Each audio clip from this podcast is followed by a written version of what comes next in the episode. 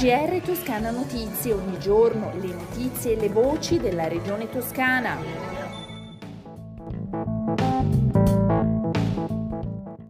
Ascoltatrici e ascoltatori, un saluto dalla redazione di Toscana Notizie, questo è il nostro GR, apriamo il nostro giornale radio parlando del PNRR. Eugenio Gianni riunisce sindaci dei comuni capoluogo, presidenti di province, ANCI e UPI per fare un punto a tutto tondo sul poderoso incrocio tra dati tecnici e competenze da cui passa l'opportunità della Toscana di mettere a frutto al meglio i 3 miliardi e mezzo portati in dote dal PNRR. Davanti alla platea dei rappresentanti del sistema degli enti locali toscani, la struttura tecnica predisposta per l'assistenza continua anche anche quotidiana alle necessità dei territori. Ma ascoltiamo il presidente Gianni subito dopo l'incontro con i sindaci. La pluralità dei bandi impone un livello di coordinamento che va oltre eh, comuni, province e regioni, ma impegna tutto questo.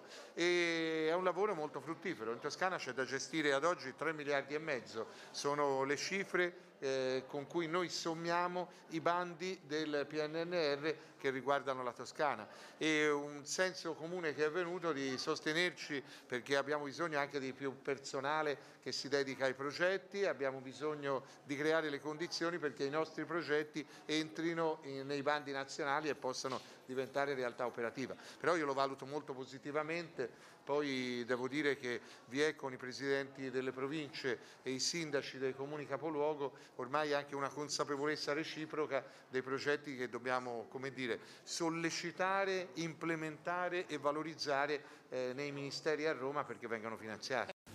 Progetti per due interi nuovi padiglioni e uno da riqualificare, ma anche interventi sulle mura e bastioni. Va avanti su più fronti l'accordo per la nuova fortezza da basso di Firenze, diventata struttura fieristica per il turismo congressuale. I cantieri già partiti o che saranno presto avviati contano opere per 68 milioni di euro, messi a disposizione nel 2019 da Regione Toscana, Comune di Firenze e Città Metropolitana, proprietari del complesso. 12 milioni e 66 mila euro ciascuno, a cui si aggiunge una quota di pari importo della Camera di Commercio e 20 milioni e 100 mila euro che arrivano dal patto per la città di Firenze, stretto con il governo nel 2016. I lavori strategici per il capoluogo toscano e non solo, con un piano di recupero complessivo che ammonta a 140 milioni di euro. Vediamo ora i dati relativi all'andamento della pandemia in Toscana. Sono 3.328 i nuovi casi di coronavirus nelle ultime 24 ore, 38 anni, l'età media 30 i decessi. Calano i ricoveri. Le persone ricoverate sono complessivamente 1.117, 33 in meno rispetto a ieri, 69 in terapia intensiva, anche in questo caso 3 in meno rispetto a ieri.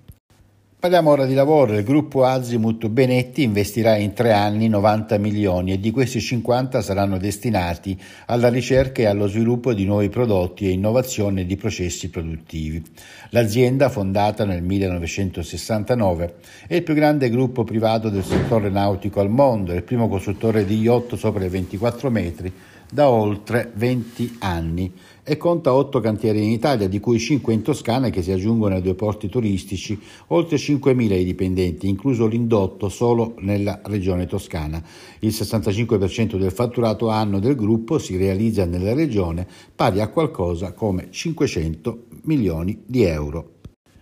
Ed è attivo il numero unico regionale 0573 30 66 55, dedicato alla segnalazione delle carcasse di cinghiali rinvenuti morti per prevenire l'eventuale presenza di peste suina africana sul territorio toscano. Il numero di telefono è attivo 7 giorni su 7 dalle 8 alle 20 e consentirà al chiamante di essere messo direttamente in contatto con il servizio veterinario dell'ASL competente per territorio. L'invito dunque a chiunque rinvenga una carcassa di cinghiale è di chiamare il numero unico regionale per segnalarla tempestivamente, indicandone la posizione. Si ricorda che la peste suina africana è una malattia infettiva che colpisce cinghiali e maiali ma non è trasmissibile agli esseri umani. Progettare il futuro, proposte e iniziative per la ricerca di una pace possibile in Palestina. E questo è il titolo di un incontro online, il programma il pomeriggio di venerdì 18 febbraio. Ad aprire i lavori sarà l'assessora regionale alla cooperazione internazionale Serena Spinelli, previsti anche gli interventi dell'assessora regionale all'istruzione, università e relazioni internazionali Alessandra Nardini e del sindaco di Firenze Dario Nardella. Seguiranno poi numerosi e qualificati interventi di politici, giornalisti, docenti universitari, figure di spicco della cooperazione e rappresentanti nazionali e regionali di ONG e associazioni attive sul campo. Tra questi Aber Odeh, ambasciatore dello Stato di Palestina in Italia, ed Elli Schlein, vicepresidente della regione Emilia-Romagna. L'incontro sarà concluso dal presidente della regione toscana Eugenio Giani. Questa era l'ultima notizia, siamo così giunti alla conclusione del nostro GR, prima però come al solito le previsioni del tempo in Toscana per le prossime 24 ore. Il cielo sarà parzialmente nuvoloso o nuvoloso sulle zone settentrionali con attenuazione della nuvolosità nel pomeriggio, in prevalenza poco nuvoloso altrove. Le temperature sono in aumento con punte di 15-16 gradi in pianura.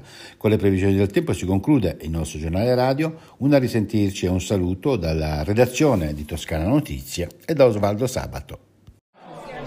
GR Toscana Notizie, ogni giorno le notizie e le voci della regione toscana.